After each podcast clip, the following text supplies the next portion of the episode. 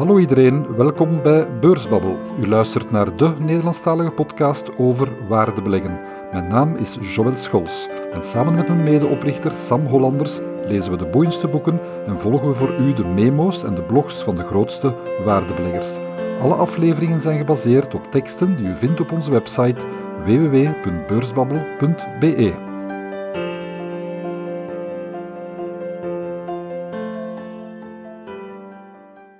Welkom, welkom, beste luisteraar. Heeft u zich vergist van podcast? Wat is dat toch met die beursbabbel? Ik wou bij Chess Capital zijn en ik hoor nu iets anders. U hebt zich helemaal niet vergist. Wij hebben onze naam veranderd. Waarom? Wel in Luxemburg hebben wij een achterliggende activiteit die ook Chess Capital noemt. En daarom hebben we de Belgische educatieve, informatieve website omgedoopt en we hebben die omgedoopt naar Beursbabbel. Dus vanaf nu luistert u naar de Beursbabbel podcast en kan u ons ook op het gelijknamige webadres vinden. Op de website zal u zien alle artikelen die er vroeger waren zijn uh, overgenomen. Wij hebben de look en feel zo goed als mogelijk behouden, alleen de naam is veranderd. Ook aan de inhoud van wat we u brengen denken we niets te veranderen. We gaan boeken bespreken, interessante zaken van andere value investors. We gaan het hebben over bepaalde topics die u op de balans- of resultatenrekening kan vinden, hoe u bijvoorbeeld met schulden moet omgaan, hoe u dat best interpreteert, of over risico's, of over psychologie van het beleggen en dat soort zaken. Dat neem ik eerder voor mijn rekening, maar Sam die neemt dan zo één keer per maand ongeveer een uh, artikel voor zijn rekening, een podcast, die dan meer gaat over de uh, situatie op de markten. En vandaag is dat niet anders. Ons artikel 46, podcast 46, gaat over de andere wereld waarin we wakker geworden zijn en daarover heeft Sam het. Dus ik lees nu de tekst voor die Sam heeft geschreven. Een andere wereld. Op 24 februari viel Rusland Oekraïne binnen en veranderde de wereld. Oorlog en het bijgaande menselijk leed blijft moeilijk te vatten. Waarom is dat toch nodig? Het heeft geen zin dat ik een analyse maak over deze oorlog. Ik ben geen geopolitieke expert of geen macro-econoom. Wel lees ik het nieuws en vele van deze analyses om mijn job te kunnen doen. Ik bekijk individuele bedrijven en tracht naar best vermogen hun toekomst in te schatten en ze op die manier te waarderen. Dat is uiteraard vandaag een stuk moeilijker geworden. Met corona was de wereld al veranderd en daar komt er nu nog deze oorlog bovenop. De gevolgen van beide op de lange termijn zijn moeilijk tot niet in te schatten. Enkele voor de hand liggende natuurlijk wel, maar die conclusies heeft iedereen al getrokken en in die gebieden zijn er logischerwijs dan ook geen investeringsopportuniteiten meer te vinden. Het grote gevolg van zowel corona en nu nog vele malen versterkt door de oorlog is inflatie. Vorig jaar schreef ik er al een paar keer over en zelfs vorige maand zag ik een deel van de inflatie als niet permanent. Toen werd er in mijn ogen te veel gepanikeerd over iets wat deels een tijdelijk logistiek- en productieprobleem was. Uiteraard was er ook door corona al een shift naar verhogen van voorraden en het terughalen van productie. Nu is daar echter nog een moeilijk in te schatten probleem bijgekomen op de grondstoffenmarkt. De toekomst is vandaag zoveel onzekerder dan toen.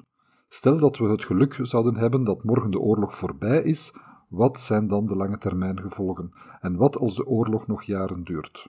Behalve dat de inflatie veel erger zal zijn dan we een jaar geleden dachten, durf ik geen andere conclusies te trekken. Nu maak ik me wel zorgen niet enkel over inflatie, welke volgens mij niet meer te controleren is door de overheden en centrale banken, maar ook over een mogelijke zware recessie. Kunnen of willen overheden inflatie wel bestrijden? Hoewel ik denk dat de overheden de inflatie niet afdoende zouden kunnen bestrijden, denk ik ook niet dat ze dat echt willen. Als we gaan kijken naar wie inflatie pijn doet, dan zijn dat de mensen die geld hebben. Vaak ook oudere mensen met afbetaalde woningen en beleggers. Ook wij als beleggers vallen daaronder, want beleggen kan je enkel doen als je overschot hebt. Aan de andere kant zijn er ook mensen in de maatschappij die profiteren van inflatie. Mensen met veel schulden zien de last daarvan sterk verlagen in verhouding tot het loon of de uitkering dat ze ontvangen.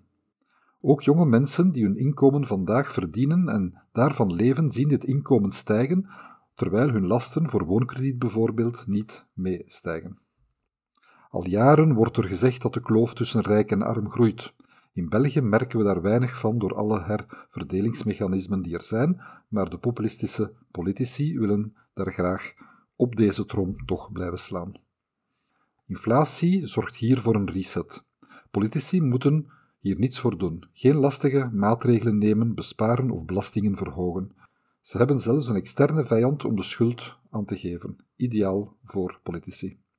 Wij als beleggers die aan de kant van de verliezers staan, moeten ons bewust zijn dat deze inflatie ons op bepaalde aspecten pijn zal doen. We moeten deze storm doorstaan. Het enige wat we kunnen doen, is er ons zo goed mogelijk tegen beschermen. Het is duidelijk dat we moeten wegblijven uit cash. Cash is er enkel nog voor de korte termijn uitgaven. Beleggingstechnisch beschouw ik trouwens twee jaar als kort. En niet meer als de buffer voor een mogelijke crash. Ook goud en zilver zie ik niet als een oplossing op lange termijn. Toegegeven, voor een eerste inflatieschok zijn ze zeer geschikt. Ze houden hun waarde, maar ze verdienen niets in tegenstelling tot kwaliteitsbedrijven en vastgoed, en op de lange termijn zal dat dan ook een mindere belegging zijn dan aandelen in kwaliteitsbedrijven. Vermits cryptomunten altijd of worden geclasseerd als geld of als een equivalent van digitaal goud, valt deze oplossing ook weg, ongeacht de discussie of deze überhaupt wel tot een van deze twee categorieën mag gerekend worden. Kortom, we moeten dus schuilen in vastgoed en bedrijven, maar niet in elk bedrijf natuurlijk. Volgens mij zijn er vandaag bij de keuze van je beleggingen twee zaken heel belangrijk. En als je deze juist hebt, dan zal je resultaat volgens mij op 10 jaar wel goed komen, ongeacht of je misschien net wat te veel betaalt. Het eerste is pricing power. Koop enkel bedrijven die hun prijzen kunnen verhogen zonder dat ze daarmee marktaandeel of klanten verliezen. Het tweede zijn beheersbare schulden. Er wordt vaak gedacht dat bij inflatie het goed is om schulden te hebben, want je gaat die schulden met goedkoper geld kunnen aflossen. Er zit een bepaalde waarheid in, maar enkel als je als bedrijf jouw prijzen even snel of liefst sneller kan laten stijgen dan de inflatie. Als je daarentegen met vertraging maar de prijzen kan verhogen, dan gaan eerst jouw kosten toenemen en ga je extra werkkapitaal nodig hebben en mogelijk extra schulden moeten aangaan. Als daar bovenop dan de rente nog eens stijgt, dan ontsporen de schulden vaak heel snel. Met andere woorden, inflatie is niet altijd een cadeau voor bedrijven of mensen met schulden. Enkel wanneer de schulden beheersbaar zijn en je genoeg veiligheidsmarge hebt om eventueel nog extra schulden aan te gaan of hogere interesten te betalen, dan zal de inflatie op termijn in je voordeel werken. In zijn brief aan aandeelhouders van Berkshire Hathaway in 1981 vergeleek Warren Buffett inflatie met een lintworm. Tijdens een sterke inflatie zal de lintworm elke dag een deel van zijn calorieën, het geld van een bedrijf, opeisen en consumeren. En vermits hij groeit, zal dit elke dag meer zijn. Tijdens inflatie stijgt de nood aan werkkapitaal van een bedrijf. De aankoop van nieuwe voorraden kost meer, net als vervanging van productiegoederen en vaste activa zoals fabrieken, machines, auto's, gewoon om hetzelfde aantal eenheden, producten of diensten te kunnen leveren als het jaar voordien, is er meer geld nodig.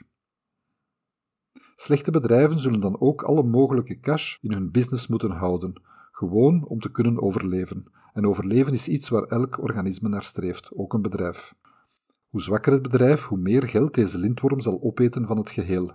Heel kapitaalsintensieve bedrijven die net voor heel grote investeringen staan, zijn er een voorbeeld van. Op den duur blijft er niets meer over voor dividenden, onderzoek en ontwikkeling, groei en dergelijke. Het rendement dat ze realiseren op het eigen vermogen of op het kapitaal moet hoog genoeg zijn.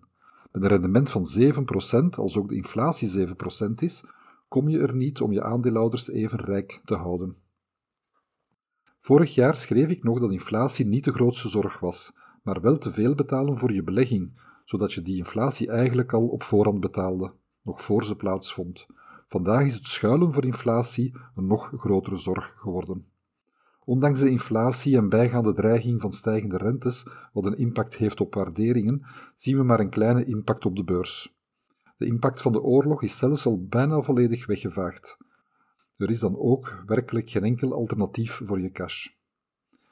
Een flink deel van het geld dat is gedrukt tijdens de financiële crisis en vooral zijn weg vond naar kapitaalmarkten, obligaties, vastgoed en aandelen, zal gaan vrijkomen en opgebruikt moeten worden om de stijgende kost van het leven te betalen. Maar wat als de spaarpot begint op te geraken? Ondanks dat ik het niet rooskleurig inzie voor de economie, zie ik de inflatie fors hoger blijven dan de rente. En dat voor een langere tijd. Nu is het eventjes extreem. Ik zie het wel milderen, maar wel aanhouden. In de eerste plaats zal deglobalisatie inflatoir werken. En er zal ook flink geïnvesteerd worden om minder afhankelijk te zijn van de andere regio's en landen. Maar het duurt enkele jaren voordat dit effect heeft. Tel daarbij het gegeven dat iedereen meer reserve van goederen voor productie zal aanleggen en de stijgende prijzen houden nog wel eventjes aan. Je zou kunnen redeneren dat als het economisch slechter zal gaan en de rentes gaan stijgen, dat dan de beurs wel zal crashen en dat ik vandaag maar eventjes beter aan de zijlijn kan gaan staan. Een beurscrash is niet uit te sluiten. Ik zou deze zelfs verwelkomen om de resterende cash efficiënt aan het werk te zetten. Ik hou echter ook rekening mee dat de beurs mogelijk nominaal niet zal gaan dalen, maar dat de opgeblazen prijzen voor aandelen een beetje ontlucht zullen worden door de daling in koopkracht van die nominale bedragen. Bovendien geldt vandaag het adagio van timing the market beats timing the market nog meer dan anders. Als u aan de zeilen gaat staan, dan is de kans groot dat u een deel van de beste dagen van de beurs zal missen. Ik verwijs u ook naar de website, want daar voegen we een grafiek toe van JP Morgan, die de impact geeft van het aantal dagen eh, dat u van de beurs zou wegblijven, dat u uit de beurs stapt, eh, terwijl de beurs dan goede dagen beleeft en wat dat als impact heeft op uw uh, rendement. En zo gaan we de van 10 tot 60 gemiste dagen gaan bekijken met de impact op het uh, rendement. Zo, tot daar uh, deze podcast. En zoals gezegd, vanaf nu van harte verder welkom op Beursbabbel.